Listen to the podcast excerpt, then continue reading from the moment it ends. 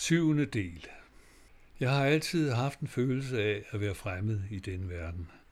Og først med mikrofonen fik jeg den ekstra sans, der gav mig adgang. Verden havde hidtil været et uendeligt rum fyldt med drømme og fiktion, som jeg kendte fra mit litteraturstudium. Imod disse, min ungdoms vildfarelser, bragte mikrofonen et stærkt korrektiv. Den stillede spørgsmål til litteraturens relevans og fiktionens sandhedsværdi – og det blev den ved med de næste 15-20 år, mens jeg lavede radio, samt i resten af mit liv. Den tydeliggjorde forskellen mellem det liv, jeg kendte fra litteraturen, og det liv, som mine ører opfangede ved hjælp af mikrofonen. Og forskellen var enorm, hvilket dengang gav mig anledning til at afskrive det meste litteratur som futilt drømmeri. Hvad enten det kaldes realisme, naturalisme eller autofiktion mens mikrofonen gav et realistisk og ofte dramatisk billede af, hvad verden virkelig har at byde på.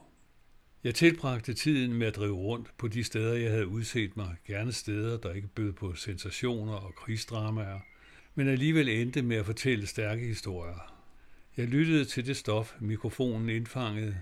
Mine ører udvalgte de passager, hvor der skete noget i personens eller personernes liv, hvor ægte klang det, hvor sandfærdigt virkede det, var det floskler og erklæringer, og brugte jeg dem kun, hvis de spillede en rolle som sådan i hele orkestreringen. Ellers røg de ud. Jeg var bare til stede med mikrofonen og opfangede øjeblikket som en anden lydfotograf. Jeg har heller ikke lavet direkte selvportrætter, undtagen i historien om en henrettelse, der snarere er et portræt af sorgen over min fars død end et selvportræt. Verden var i sig selv så udstrakt, mægtig og uforståelig – og de sandheder, jeg søgte, lå i de glimt, som mennesker uvidende afgiver, når de ytrer sig. Ikke mindst undgik jeg den pæne facade, og det gjorde jeg ikke af moralske grunde, men per instinkt, da hele mit virke gik ud på at komme om bag facaden, uden at mine medvirkende følte sig udstillet. Alle mine montager er bygget op af øjebliksbilleder, af snapshots, der kunne vare fra et minut til halve timer. Jeg stillede mig op, hvor det blæste, gerne lidt i modvind, og når jeg var blevet klog nok på vindretningen, fortsatte jeg til det næste sted. For hvorfor beskæftige sig med verden, hvis man ikke selv bliver klogere? Ved enkelte lejligheder hjalp jeg mennesker, som var i nød. Hovedpersonen i Psykopat af middelsvær grad 1 og 2 hed Bent. Jeg kendte ham flygtigt fra optagelser, jeg havde lavet til en tidligere montage af retfærdighedens skuespil. Og nu sad jeg en vinteraften på et kafeteria ude på Trianglen og slikkede min kærlighedssår da en mærkelig blanding af distinguerede herrer og Alfons i figursyde kamelhusfrakke trådte ind. Jeg genkendte ham straks, vinkede ham hen til mit bord og bød på en øl. Bent satte sig og udtalte med typisk selvironi, at det er sgu koldt at sove på en trappeopgang, selvom de siger, det er en mild vinter. Historien fulgte. Han var blevet smidt ud af sin pige, der som alle hans piger gik i byen. Og jeg tilbød ham at bo hos mig, indtil han selv fandt noget eller blev forsonet. Jeg boede på det tidspunkt i en forfalden herskabslejlighed i Storkongensgade, og han boede hos mig i 14 dage. I den tid fandt han en anden pige, der ikke gik i byen og flyttede sammen med hende, og endte med at forpagte Rabes have på Christianshavn. I de samme 14 dage lavede jeg optagelserne til psykopat ind og ude, og sørgede for, at Bent fik et passende honorar for sin medvirken. Men han er undtagelsen, og jeg er sikker på, at det indtryk, han skabte i den halvanden time, de to programmer var, er langt klarere end det indtryk, han ville have gjort, hvis jeg havde ekserceret med ham i ugevis. Sådan gik mit liv med øjeblikke, der er dråber, der afspejler havet, der er mægtigt og udtømmeligt. Andet er de ikke glemt, der udsiger noget om det store, som ingen kan se, det guddommelige og det gådefulde, der ikke må veksles med fortrolig snak og snæreri. Man har også spurgt mig, om jeg havde moralske problemer med at bruge andre mennesker. Mit svar er og var nej. Jeg brugte jo ikke andre mennesker, men bare de ord, der stammede fra bestemte øjeblikke i andres liv og satte dem sammen i et dramatisk forløb. Dertil er også at sige, at de medvirkende også brugte mikrofonen, bevidst eller ubevidst, men med samme hensigt at opnå klarhed over sig selv. Nu er det sådan, at før mikrofonen kom til verden, kunne den slags øjeblikke, jeg taler om, kun fastholdes af hukommelsen og dens fattige ord. Først med mikrofonen fik man mulighed for at affotografere, opbevare og bearbejde lyden, hvilket er en mægtig berigelse i udveksling af præcise erfaringer. En hver montage søger sin egen form, har sin egen komposition, og hvis den ikke finder sit eget åndedrag, så dør den, ligegyldigt hvor dramatisk båndmaterialet er. Det springende punkt er altid, hvordan Tornerose kysses vågen, om hun byder op til en patte dø, eller bliver liggende og gaber dovent. De fleste programmedarbejdere i min tid havde ingen anelse om lyd. De klippede efter manuskript og fodrede det meste af Tornerose til svinene. De hyklede moralsk eller politisk forarvelse. De stillede kritiske spørgsmål til politikere og eksperter, men ingen blev eller bliver klogere af den grund. Det var ikke den slags, jeg søgte. Det jeg søgte, det var det daglige slagsmål mellem Gud og fanden. Et af de længste snapshots, jeg optog, var med en handelsrejsende i dekorationsmaterialer. Han kom helt af sig selv hen til mit bord en aften, hvor jeg sad og lavede optagelser i en klub for enlige i Grønnegade i København. Han var lettere beruset, men samtidig helt klar, og gik straks på vingerne, hvor han holdt sig mere eller mindre i halvanden time, hvorefter han forlod mig. Siden har jeg ikke set ham, og heller ikke hørt fra ham.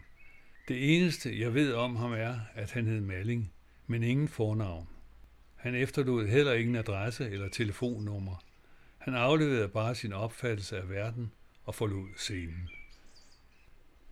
Da han satte sig ved mit bord, vidste jeg ikke, hvad jeg skulle stille op med alt det lydmateriale, jeg indtil da havde optaget. Da han halvanden time senere forlod bordet, var montagen færdig i mit hoved. Måske var den handelsrejsende ren indbildning, en ånd, jeg selv manede frem i min desperation for at finde hovedpersonen til den montage, der senere fik titlen Hvad hjertet begærer. En slags soufflé af lyd og stemmer, på en måde en dokumentarisk fiktion, der udspiller sig i et storcenter, City 2, hvor der handles med alt fra køleskabe til følelser, hvor alt er køb og salg og noget for noget, med den handelsrejsende som ypperste præst. Jeg lod, hvad hjertet begærer, deltage i et af de første brifoturer, der blev afholdt i Berlin. Og juryen, som jeg selv var medlem af i øvrigt, pegede til min overraskelse på programmet som den ene af de to vindere. Jeg måtte desværre sige nej. Jeg følte ikke, at jeg både kunne være medlem af juryen og vinde en af priserne. Det var nok en af de sværeste beslutninger, jeg har truffet. Alt skreg i mig efter at modtage prisen, men det stærkeste i mig sagde nej tak. Heldigvis har man siden ændret jurysystemet. Her kommer et uddrag fra, hvad hjertet begærer. Jeg skal gerne tage de siddende damer. Man kan mere for mig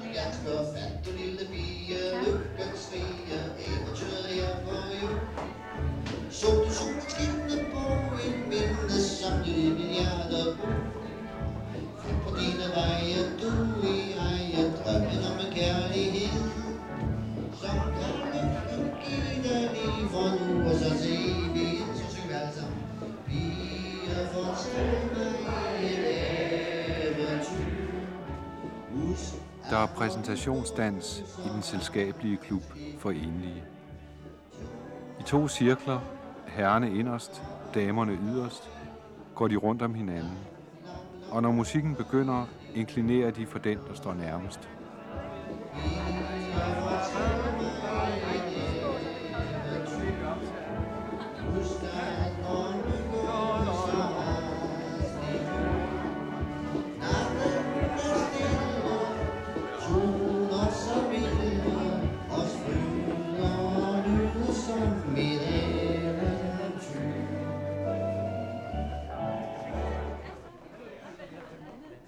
Den handelsrejsende ser mere på livet og kærligheden. For jeg tror jo stadigvæk på sandheden. Jeg har aldrig gået i seng med en nøgen pige. Jeg har altid gået i seng med dekorationsmaterialer, effektfarven, jeg har fantasi. 11 cm stilethæler, artistnæstramper til haften, stærk farvet hafterholder, bysterholder, pandehår og rød og pisk i munden. Så begynder vi at lege med tingene. Ellers så bliver det jo primitivt dyrs, hvis det kun er kroppen, man lærer med. Er det alvorligt? Alvorligt? Ja, hvorfor skulle det ikke være alvorligt?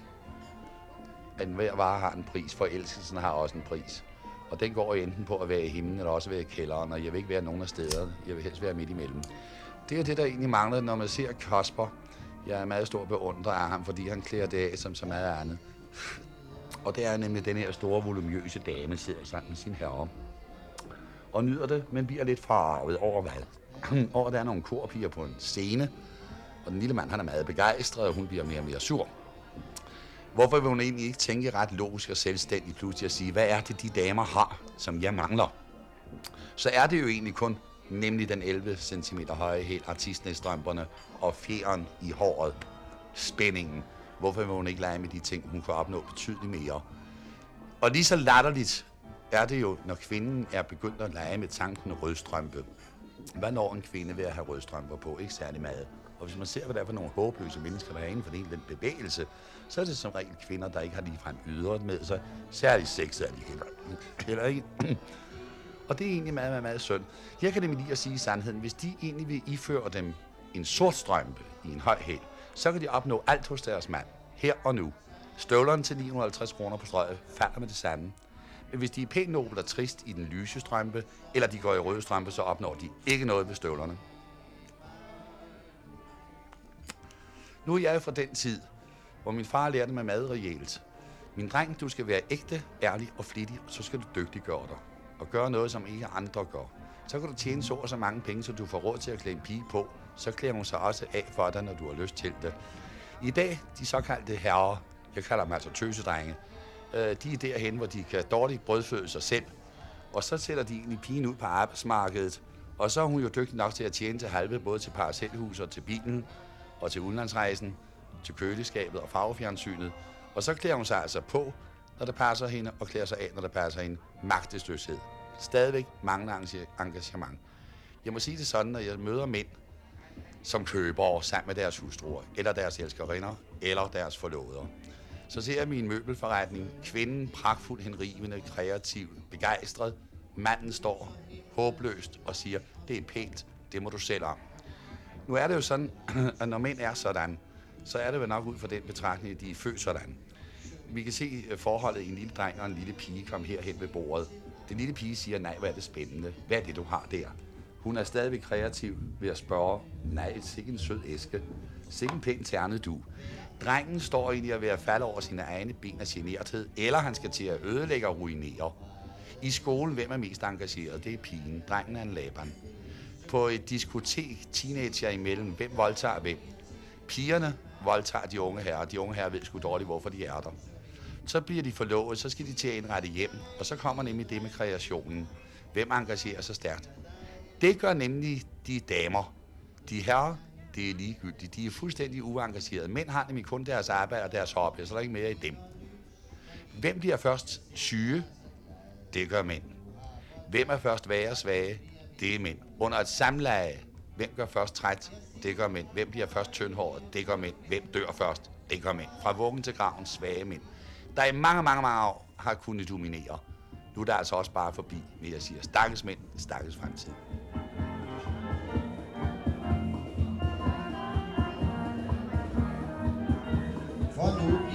Bliver vi to opmærksom igen. Sig det aldrig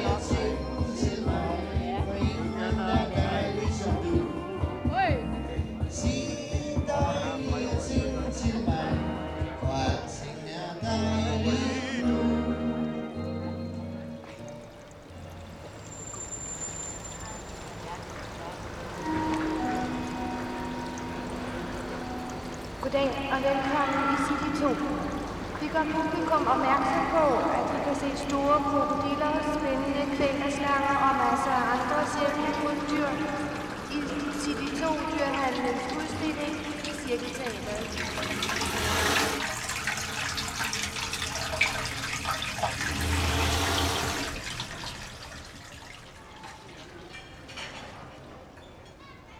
To franske bøf, værsgo. Kleopatra spiser en hvid mus. Vi snupper en mus i halen og kommer den ind til Kleopatra, som er en kongebord. Meget smuk i øvrigt og lige godt en meter lang. Den er sulten, den har lige spist en.